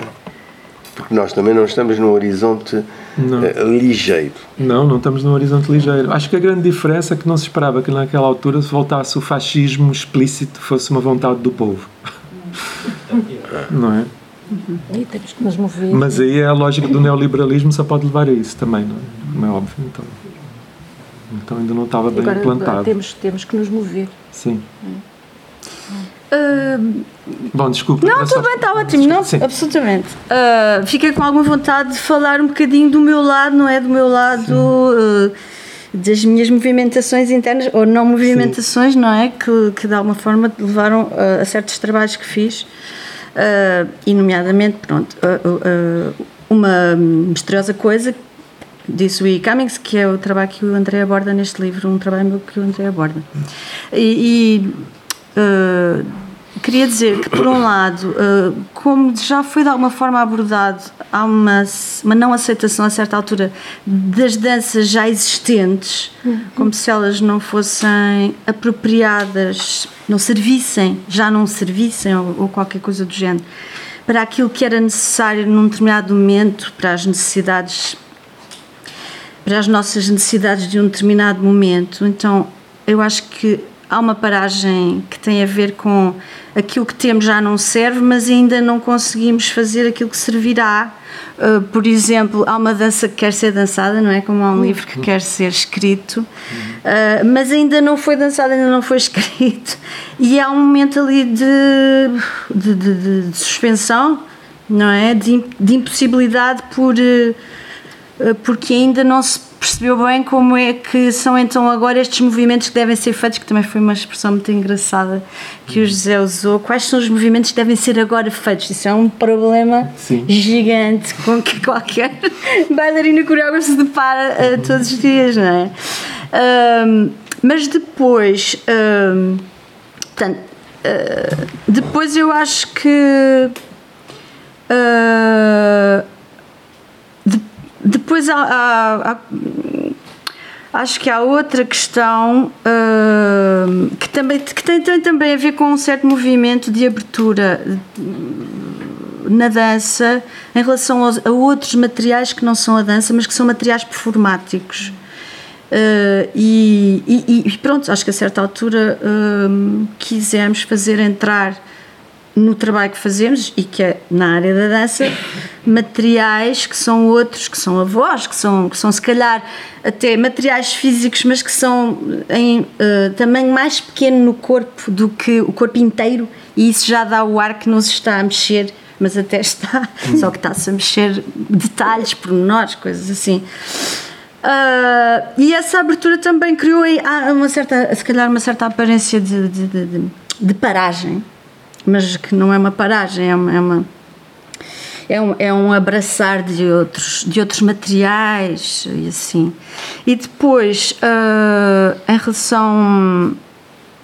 Uh, uh, lembrando, talvez eu pudesse pensar primeiro e pensar depois, esta expressão que vem do Beckett, etc., no, na espera de Godot, acho que nós também. Acho que, acho que qualquer coreógrafo, bailarino se, de, se uh, no mundo ocidental, na cultura ocidental branca e por aí fora, se debate com a, a questão de nós não nos podermos facilmente arrancar à nossa própria cultura racional, uh, verbal. Uh, não é com facilidade que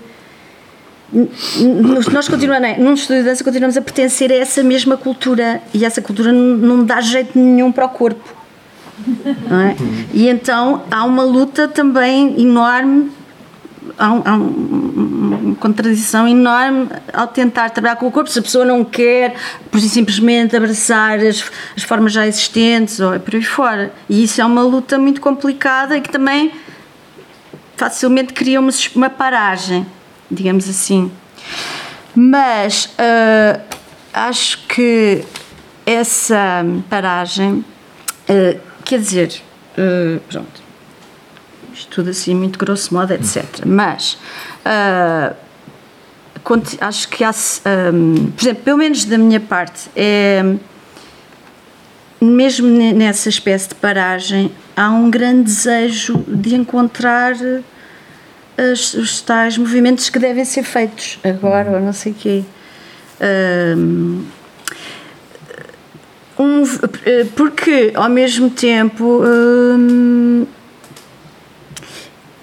nesta questão de um, uma, um mundo que obriga ao movimento, que, que se baseia no movimento, que um capitalismo que se baseia no movimento incessante e por aí fora, Uh, não quer dizer que eu não gostasse, eu só posso falar por mim, de encontrar o movimento uh, que viria cumprir uh, o, o, dar resposta a uma série de necessidades que temos digo temos, uh, acho que os seres humanos têm, e que seriam qualquer coisa como um, um, movimento, uma ação, ou, que ative partes de nós que estão dormentes, que estão anestesiadas, que estão abafadas. Eu acho que tu falaste aí, Ana, de alguma forma, em fissuras que habitam no meio da carne, uhum. uh, que estão lá enterradas, não é? Qualquer coisa assim. Uh, e, que, e, que, e que há que desenterrar, ou eu pessoalmente sinto necessidade de desenterrar, porque de alguma forma elas contêm qualquer coisa como.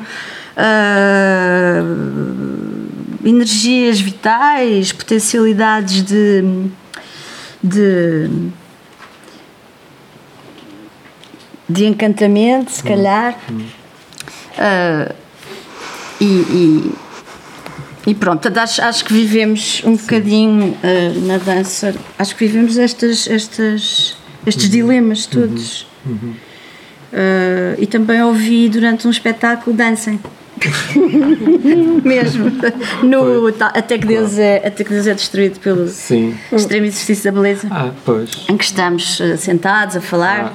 Ah, ah mas há um no, no capítulo do, sobre, sobre o teu trabalho, sobre o Sol da Josefine. Isso eu estava, eu lembro-me que era uma senhora ao meu lado, tem uma, uma senhora ao meu lado e tu estavas a dançar o teu solo.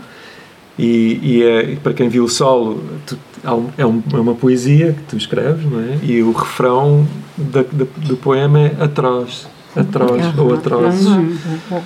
E a senhora ao meu lado dizia artrose, artrose. Porque ela não pensava. Era artrítica, tinha uma bailarina com artrose. Então, e, e isso ficas ali assim a pensar: bom, de facto, estamos aqui, aqui um problema. Uh, mas, ela isso, mas, isso, mas ela tem razão. Exato. Então, há uma teoria crítica à volta dessa. O que é que faz que uma pessoa imita esse ato de fala, não é? E no capítulo sobre o, sobre o William Popel, um, para mim interessou-me também pensar. Uh, no início também uh, há um outro conceito que é o, qual é o, a política do chão. A política hum. do chão é, é, algo que aparece de uma maneira importante no Exhausting Dance, porque nesses dois, dois livros, Orchezographie e Choreographie, a primeira imagem que o Foyer escolhe para colocar no seu manual de dança. Vamos, vamos imaginar, estamos, vão inventar a coreografia. Estou aqui a inventá-la. Vou colocar uma imagem no meu livro que eu acabei de inventar esta técnica. Que imagem que vocês colocariam? Qual era a primeira imagem que vocês iriam colocar para um livro de dança, um livro de coreografia? Alguém a habitar? Hã? Alguém no ar? Alguém no ar? Um movimento. Um movimento. A primeira imagem no livro de Foyer é um quadrado branco. um quadrado branco. E debaixo a legenda diz de la salle au théâtre. É que a condição de possibilidade de pensar coreografia é a sala que é um quadrado branco. Nem sequer é a representação de uma sala com cortinas e não sei o quê. Não, é um quadrado branco, ou seja, há o, é, é o modernismo e a modernidade já ali. Uhum. É, geometrizado e não sei o quê. E depois, o segundo, entra o corpo Mas o corpo é um, é um, um semicírculo com um tracinho em baixo, que é a rotação de folheto. Ou seja, é um corpo genérico qualquer. Uhum. Ou seja, não estamos no campo do movimento, que o José Gil perguntava o que é que é movimento, estamos no campo das leis do movimento. Aliás, leis universais do movimento. O Newton também precisa de leis universais do movimento, em que ele cria uma ilusão daquilo que é o espaço e daquilo que é o tempo, que é uma, também uma, não é? E depois cria uma ilusão daquilo que é um corpo, que é uma coisa sólida, fechada, self-sufficient, self-contained, dura, não é? E o foyer também inventa a mesma coisa, que é um, um espaço abstrato e um corpo abstrato genérico. E dentro desse corpo vão ver leis do movimento. Então é isso, a, criação da coreografia é isso, leis do movimento num chão que se reproduz de tal maneira que esse estúdio está aqui e está em, no Rio de Janeiro, e está em Beijing, e está em, ele está em todo lado. E é aí que se dança. É? E se o chão que está aí que se dança, então quer dizer que o corpo, aquele corpo genérico, também, de certa maneira, também está aí. Para para... Então essa, eu acho que é nesse espaço que essa política do chão se faz. Não é? Então o ato de fala é uma força de lei, tem força de lei, porque ainda por cima o livro é escrito porque o Luís XIV é que manda. Portanto, tem força de lei de Estado. é? Então, e passa a ser uma espécie de organização. Há, de facto uma coreo política a acontecer nesse, nesse, nesse, nesse espaço, que seria apenas um espaço da arte. é? Então acho que é muito acontece por aí. E com o William Pope, só, só para terminar o raciocínio, com o William Popel o que acontece é é um, é um performance artist negro que rasteja nos, nos faz rasteja, rasteja no chão, no, no chão da cidade não é?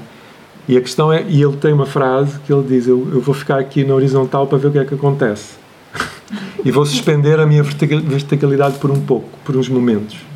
E é uma frase que aparece literalmente no capítulo 7 do. do de, uh, uh, white, uh, Black Skin, White Masks. Do Fanon. Do Fanon, Pele Negra, Máscaras Brancas, desculpa que eu tenho os, os títulos em inglês. Do Fanon, em que quando o Fanon está em Lyon, houve uma, a voz inocente de uma criança que diz: Mamã, um negro tem medo, e ele diz: uh, tropeço. Ele tropeça num ato de fala. Ou seja, as palavras também fazem parte desse chão. Não é? é tem que haver um chão que, que, não é? Que pela voz inocente de uma criança consegue reproduzir, reiterar uma, uma uh, um, ut, uh, racist utterance, como é que se diz utterance? Uma, Injúria racista. sim. E, e o Fanon cai, cai e reorganiza o seu corpo tal como... Então qual é o chão? Que chão é esse? Que estúdio é esse? Estamos todos num grande estúdio. Eu lembro que a Vera dizia há muito tempo atrás que as tuas pernas de certa maneira foram imaginadas pelo Luís XIV e, que há, e que se foram e que há um sistema de transmissão e transmissibilidade de, de, de, de órgãos mesmo, não é? Vai, vai morrendo, mas o órgão vai, vai continuando como se fosse uma espécie de força independente, autónoma, não é? Que vai, não é? Não, não disseste, não é? Sim. Então, e esse, e, mas é para essas pernas serem formadas, o estúdio também tem que estar ali. Não é areia, nem é, nem é praia, nem está a chover, nem é floresta, nem é montanha, nem nada disso. É, é outra coisa, não é? Desculpa, José, querias dizer? Não, não, não, não. Eu não quero introduzir nada de novo mas, eh, e, e diferente, mas eh, o que tu disseste é tão interessante que eu, eu posso permite-me abrir um parênteses que fecho já. É que se, se, eu, se eu penso no Malevich, tu falaste num quadrado Sim, branco. Ora, o que é um quadrado preto do Malevich? É o desaparecimento do ícone. O ícone é todo o mundo anterior que desaparece ali para aparecer logo a seguir o suprematismo, as imagens do suprematismo que são imagens de uma velocidade extraordinária. Não são imagens. Começa ali. zzz, Quer dizer, nós assistimos com. Isto nunca foi dito, é dito agora por ti. isto é, é, é- é um momento em que o, a modernidade, no modernismo do suprematismo, se inaugura contra todo um outro mundo dos ícones, que, religiosos, etc. E, ah, bom, e depois podemos ver a relação com o futurismo italiano, etc. Mas isto é interessantíssimo. Porque é esse, é esse da coreografia, esse, esse quadrado. Eu fecho já. Fecho, é, Tínhamos que fazer uma coisa entre quadrado branco e é quadrado mesmo preto. interessante, não é? É mesmo interessante. Se calhar querem fazer perguntas aí. ou comentários, ou protestos, Reivindicações. reivindicações. Eu tenho uma curiosidade só. Sim. Teres falado que que utilizaste na antropologia. De que forma é que esse lugar de escuta te deu um. Ou seja, com essa. Antropologia. um bocado Sim. De que forma é que. Ou seja. De que forma é que teres tido o treino antropológico te ajudou a afinar essa escuta, dessa colaboração com os coreógrafos e os bailarinos com que trabalhaste? De que forma é que isso permitiu, Sim, para além das leituras, mas este contacto, sim. aquilo que o Latour também fala, né? aquilo que torna a disciplina antropológica um bocadinho diferenciada n- das outras, é que nós estamos lá, não é o estar lá, Sim. no sentido aqui colocado, no sentido do terreno, aquilo que se Uhum. Aquele o chave, o chave Exato. Olha, isso é uma ótima pergunta. Um, obrigado. Um, eu devo confessar que na antropologia o que eu gostava mais era de ler. Um, não gostava, gostava de ficar no, sentado a ler os livros em vez de ir para o campo. E, e, e dentro da antropologia houve dois professores que me marcaram muito, que foi o Bracinha Vieira, que é etólogo, eu gostava muito de ler sobre comportamento animal, e o Gabriel Pereira Bastos, que era psicanalista. E, e interessava muito a psicanálise. Acho que do, a coisa que me marcou mais na, em fazer o curso, eu fiz todos os cursos possíveis com, com Pereira Bastos por causa da psicanálise. Uh, e eu acho que dentro dessa medida a psicanálise, uh, de certa maneira, é uma obriga-nos a ouvir, não é? estar aberto a ouvir o sintoma do outro, é? que é o nosso sintoma também, e encontrarmos por via dos nossos sintomas. mas eu acho que eu, aprendi, eu acho que, que foi isso e acho que é principalmente isso, porque de facto nós estávamos muito juntos, éramos um grupo de amigos também. E acho que além da vizinhança há a questão da amizade. A vizinhança é uma questão importante, mas acho que a, amizade foi, é muito importante. Se. Mas enfim. Uhum. quiseres, continua sobre a amizade, porque eu acho que é o mesmo. Acho que é mesmo um ponto-chave também do.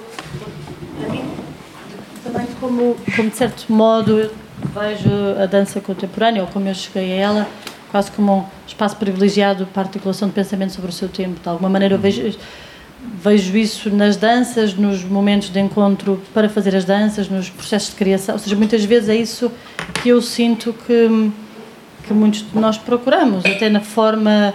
Eh, eh, eu acho estou-me a lembrar de um texto, eu penso que é da Baiana Bauer, sobre o trabalho da Vera, que é quase um mini espaço de utopia, um processo de criação.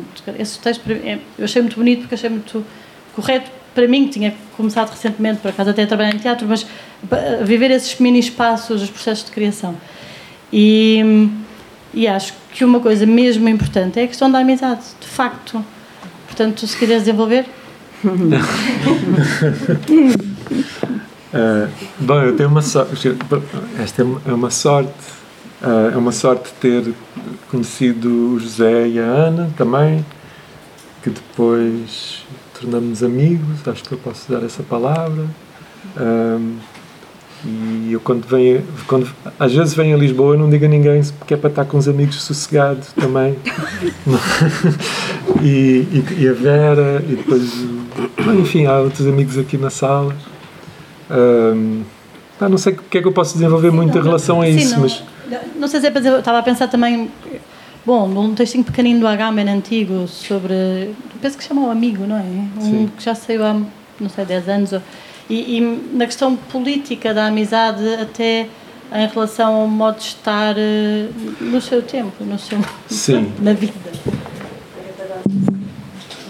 Eu acho que neste momento saber quem são os nossos amigos é fundamental, porque os inimigos estão muito claros, não é? Mas criar alianças e quem são os nossos amigos e saber forjar amizade. Ontem também na Mala Posta teve piada porque pronto, havia vários grupos, muito antigamente, chamado Pós-Arte, depois havia a ERA, ainda existe, mas foi formado também nessa altura, depois, enfim, Real, Real enfim, vários grupos, não é? Que, que se formavam. E depois o que teve piada ontem é que toda a gente se lembrava que andava tudo à porrada dentro dos grupos, que havia muito, mas havia muita amizade dentro disso também. Então não, não, não deixar com que essa muita porrada se transforme no ressentimento neoliberal sabes, assim, essa coisa, esse individualismo ressentido, permanente. Acho que é fundamental reaprender a ser amigo. Desculpa, isso é muito, talvez muito estúpido dizer, mas, mas acho que é fundamental dizê-lo. Uh, é preciso aprender a ser amigo, eu acho. Porque senão estamos todos fodidos, porque, assim, a, a violência brutal de, dos fascistas que nos odeiam uns mais do que outros até, é, é uma coisa que não tem explicação, não é? Além de ser, além da feiura dos fascistas contemporâneos, é uma coisa uma feiura. Porque, porque É os uma antigos eram muito feiura. bonitos. E uma, e Uma uma, feiura. e, na- e, eh, eh, na generalidade, eh, independentemente mesmo das individualidades, a estupidez. Há, há qualquer coisa que é da ordem eh, do vínculo com a estupidez. Sim. né? O, o, o neofascismo, o fascismo atual é estúpido e tem que o ser, porque senão deixa de ser. Sim, tem que o Hã? ser. Tem que o ser. Independentemente daquele tipo fascista que é inteligentíssimo e não mais outro e tal. Independentemente Mas disso. feio. Sim. Como? Mas feio. Mas feio, feio. Feio por, por todas pelas razões platónicas que o, que o mal é feio, etc. Mas isso é interessante em termos de estética, é super interessante. O fascismo não não é uma ideologia, mas é um projeto estético. Não é? E a importância da arte e da estética nazi, para, o, para o Goebbels, para o, o regime nazi, hum, desde o cinema às encenações, etc, etc, é, é, é funda- fundamental, não é? É- A estética não é, é importantíssimo. E aí temos então uma, uma importância enorme do corpo.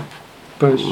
A Riefenstahl e a Riefenstahl, etc. Oi, André. Oi. Eu, ah, fiquei intrigado com esta pergunta sobre, ou esta, com esta su- sugestão de ler o teu livro de 2005 para o dia de hoje, que Sim. um bocado desonesto, não, não foi esta palavra que usaste, usaste mas...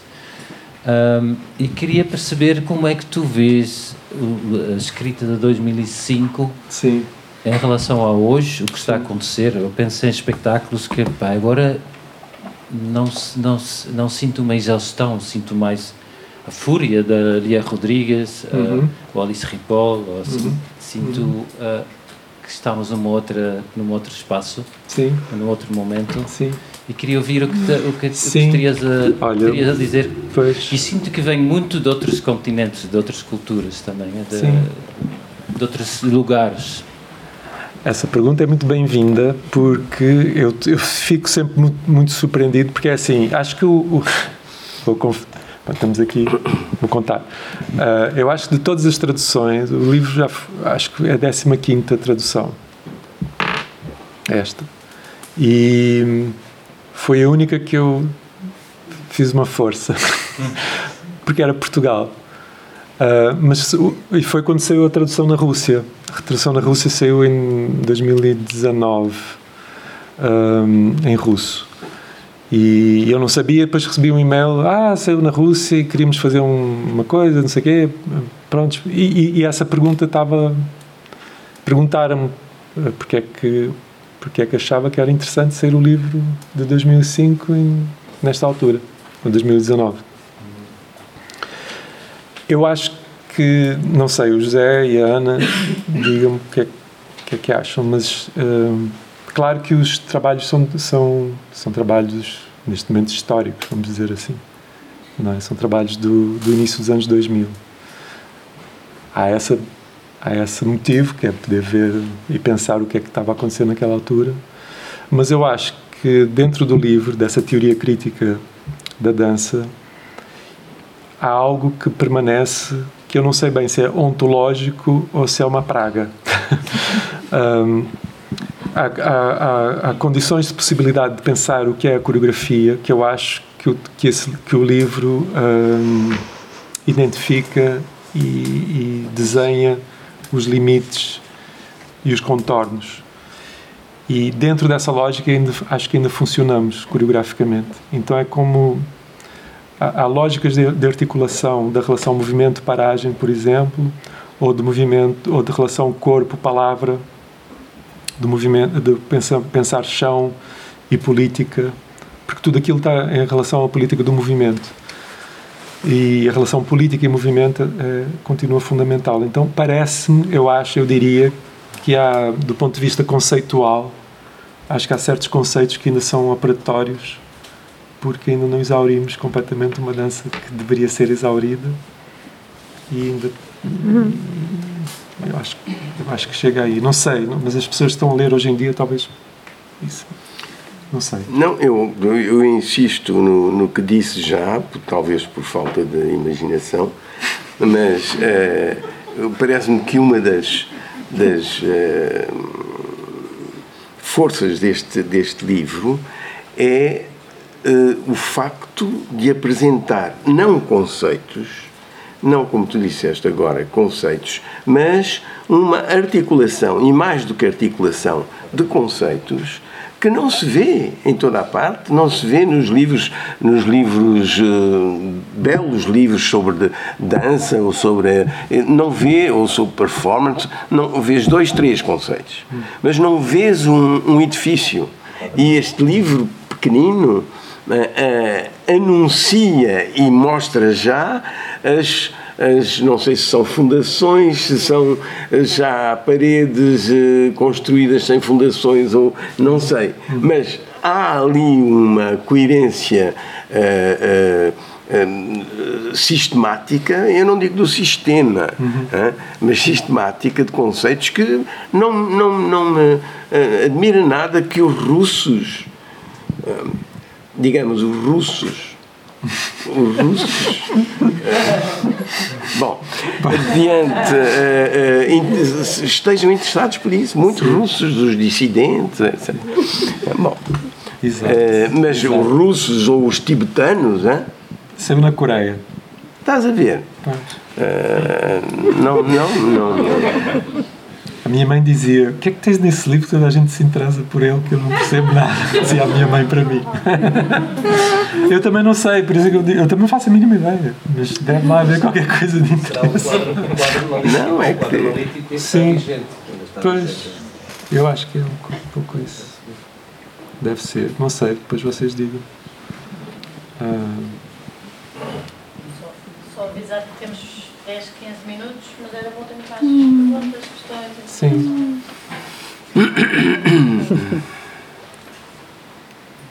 Posso fazer um Pode.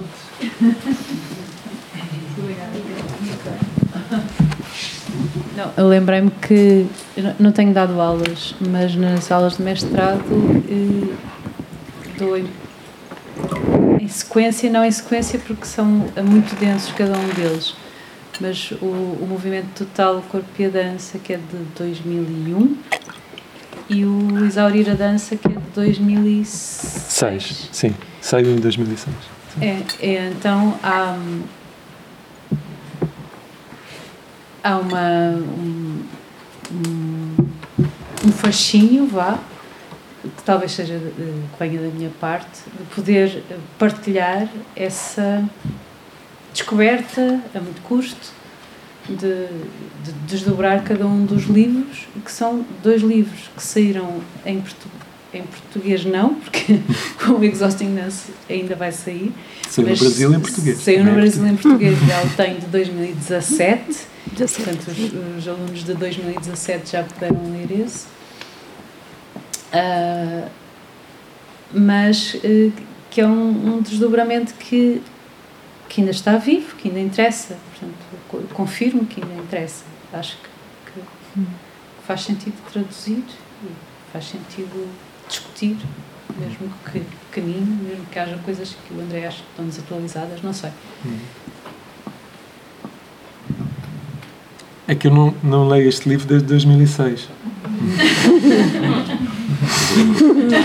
Porque se o lesse eu fico... Então posso fazer uma série de perguntas.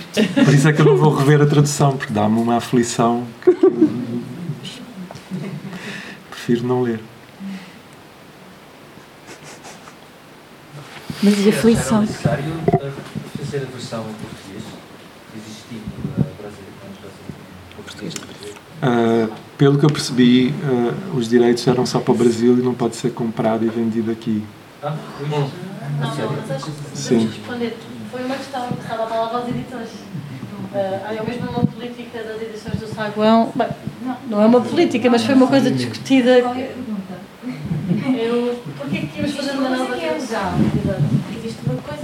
Pronto, existe uma razão legal. Não, os direitos são vendidos para o Brasil e, e são vendidos, quer dizer, não, não é possível, são exclusivos do Brasil, daquela, daquela edição.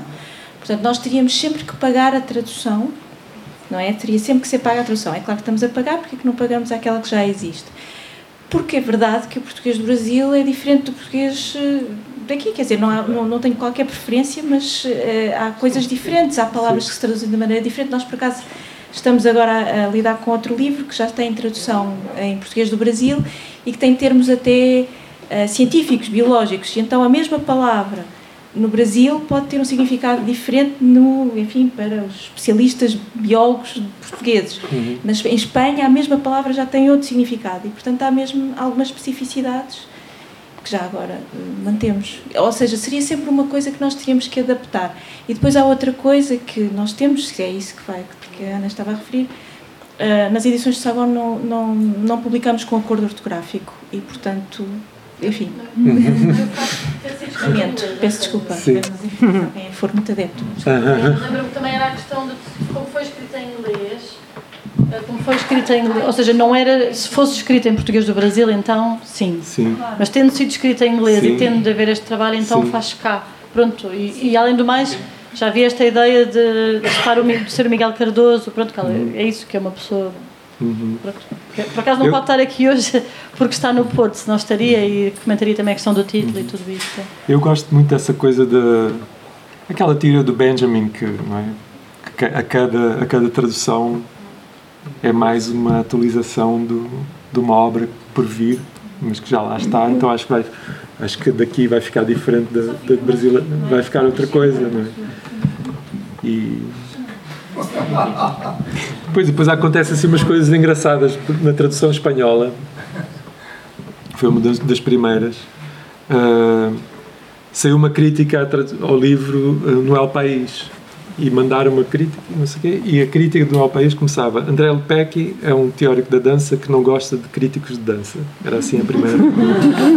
e eu fiquei assim, que estranho, que, que, que disse, fui lá, fui à tradução espanhola, que não tinha visto. E depois há uma expressão em inglês, é logo na introdução, uh, que é senior editor. Senior não quer dizer pessoa de idosa, quer dizer que é o mais, é o mais alto, é o, mais, não é? o senior editor, é o junior editor, o senior editor, não sei o quê.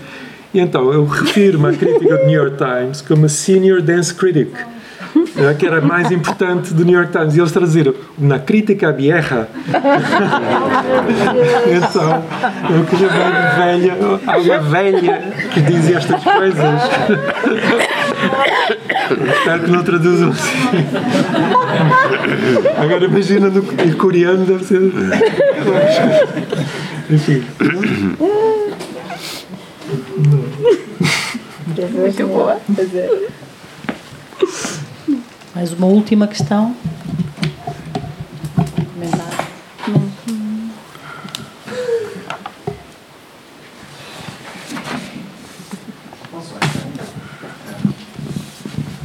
Bom, eu não sei se eu vou fazer uma passagem muito longa, um caminho muito distante, mas nessa coimaginação que a gente passou por hoje, dessa conversa, uh, evocamos muitos momentos uh, as opressões ou soterramentos que o capitalismo faz no corpo e também a partir disso também trouxe essa ideia de esgotamento e daí talvez uma ruptura com essa forma linear ou um espaço da geometria euclidiana uhum. para uma abertura múltipla, né? Uh, e aí há muito tempo, né? Desde que o capitalismo inventou-se, também se inventou as gangues e bandos que estão fazendo movimentos anticapitalistas. Uhum. E aí eu queria saber se vocês poderiam comentar um pouco mais de como que esse tipo de acompanhamento que você né, tem elaborado com artistas, também é uma forma de, no nosso modo de produção de trabalho como artistas, praticar e, e experimentar formas anticapitalistas de produção ou de uhum. acompanhamento, etc. Vamos tentar associar essa prática de conspiração, cocriação, co-imaginação com uma luta presente, real, Sim. uma atualização do movimento anticapitalista. Isso. Não sei se vocês poderiam comentar um pouco sobre isso ou ou se você também percebe isso desse, dessa, dessa forma. Sim. Obrigado. Eu acho que eu acho que a sua, a sua fala já é um já é um manifesto. então acho que tem bom. Eu tenho hum, é que você falou em, Brasil, em com sotaque brasileiro, eu tenho, esse, eu tenho esse problema também, pessoal, de mudar de sotaque. Totalmente, totalmente, enfim, é muito complicado. Vou, vou passar para o português aqui. Eu acho que do, uh, no Singularities eu acho que eu tento responder a essa pergunta, porque o Singularities é um, é um livro que tenta. Um, o Exhausting Dance pensa muito na noção de modernidade e, portanto, a modernidade tem uma história sei lá, 400, 500 anos, então há ali um, regresso, uma espécie de ontologia coreográfica que, por via, que o José Gil também falou, depois há, há os trabalhos dos anos 90, há assim uma, há uma crítica da modernidade com alguns parâmetros, principalmente a questão do, da relação uh, modernidade e colonialismo. Pronto, aqui. No Singularities já é mais uma questão do neoliberalismo, que é uma, uma transformação, uma aceleração do, do capitalismo que acontece nessa frase fabulosa do Zuckerberg, que é move fast and break things, que é o, que é o Facebook, o, o livro das caras. É? Então, no livro das caras, as caras, os, os selfies, os pequeninos selfies, é? que se olham a si próprios para se mover à velocidade da luz, desde que estejam a partir tudo. Isso é um, isso é um, isso é um manifesto cinético subjetividade. É um projeto coreográfico do Zuckerberg, não é? Do capitalismo neoliberal à velocidade da luz. Então, dentro do Singularities, são, são, são, são obras. Há um capítulo que eu gosto muito, que eu também não entendo muito bem esse capítulo, mas eu gosto muito dele, que chama-se uh, Choreographic Angelology, que é sobre a figura do anjo, uh, que é um, eu sei que temos que acabar, que é, um, que é um, trabalho que eu acho que é um trabalho manifesto do Ralph Lemon, com um, que é um coreógrafo norte-americano que vem da tradição da Trisha Brown e do Release Technique e que trabalhava, tínhamos, funda uma companhia no final dos anos 70, trabalha durante os anos 80 em Downtown New York Dance, assim, uma, aquela, aquele estilo, e depois sai, desse, sai da, da, da caixa do, do estúdio branco em vários sentidos, aí já podemos falar de branquitude também, e vai para o sul dos Estados Unidos com a filha tentar encontrar o que ele chama uh, his own blackness. Ele é um artista negro que de repente é interpelado, tal como Fanon, a encontrar a sua própria blackness. E ele encontra com um homem chamado Walter Carter, que quando ele conhece, Walter Carter tem 98 anos de idade, e eles trabalham, não, nunca dançou, é um homem muito pobre, e eles têm um encontro.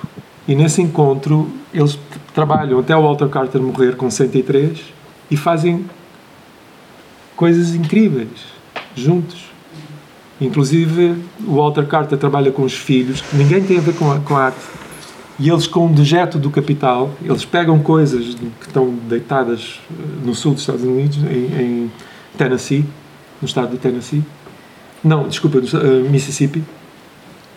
E constroem, por exemplo, uma nave espacial. Uhum. Que é a capa do livro. que é a capa do livro, está, sim.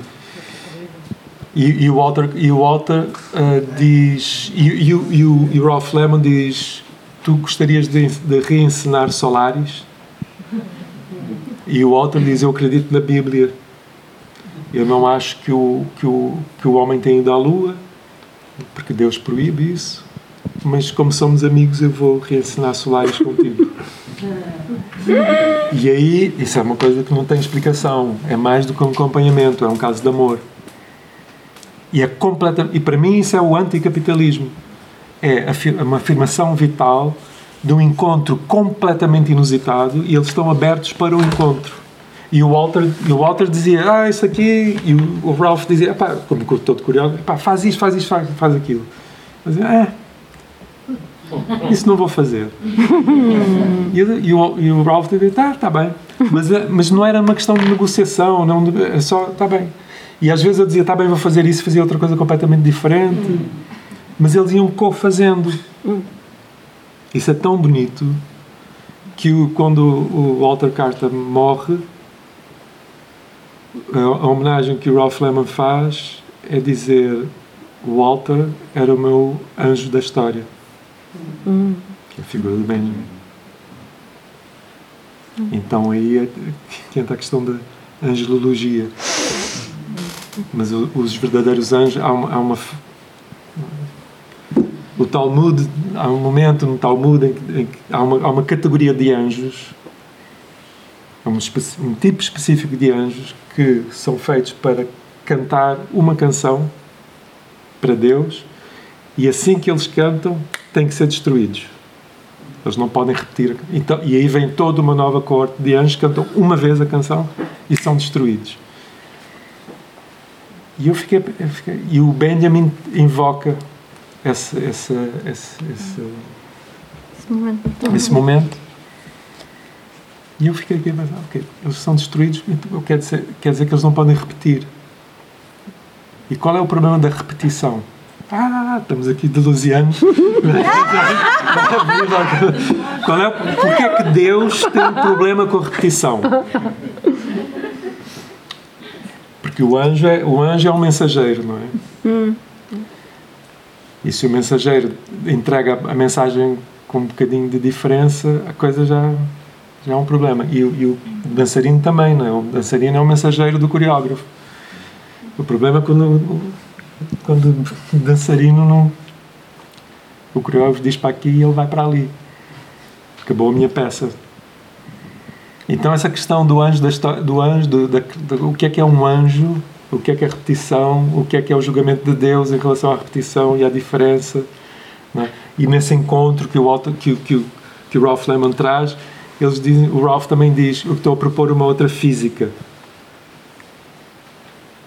Então acho que a partir de agora, com a crítica do capital, e a Denise Ferreira da Silva está a fazer isso também, e o, e o, Fred Moulton, que eu acho que esteve aqui, também está a fazer isso, e há uma outra uh, feminista negra norte-americana que é Michelle Wright, estão a propor eh, uma física que não participa daquilo que eles chamam de Middle Passage Epistemology, que é basicamente newtoniana.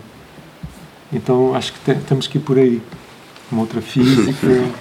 Claro. Né?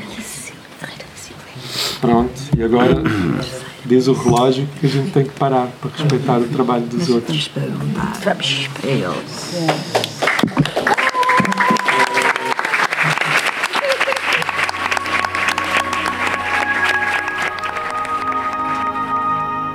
Dito e Feito é o podcast do Teatro do Bairro Alto.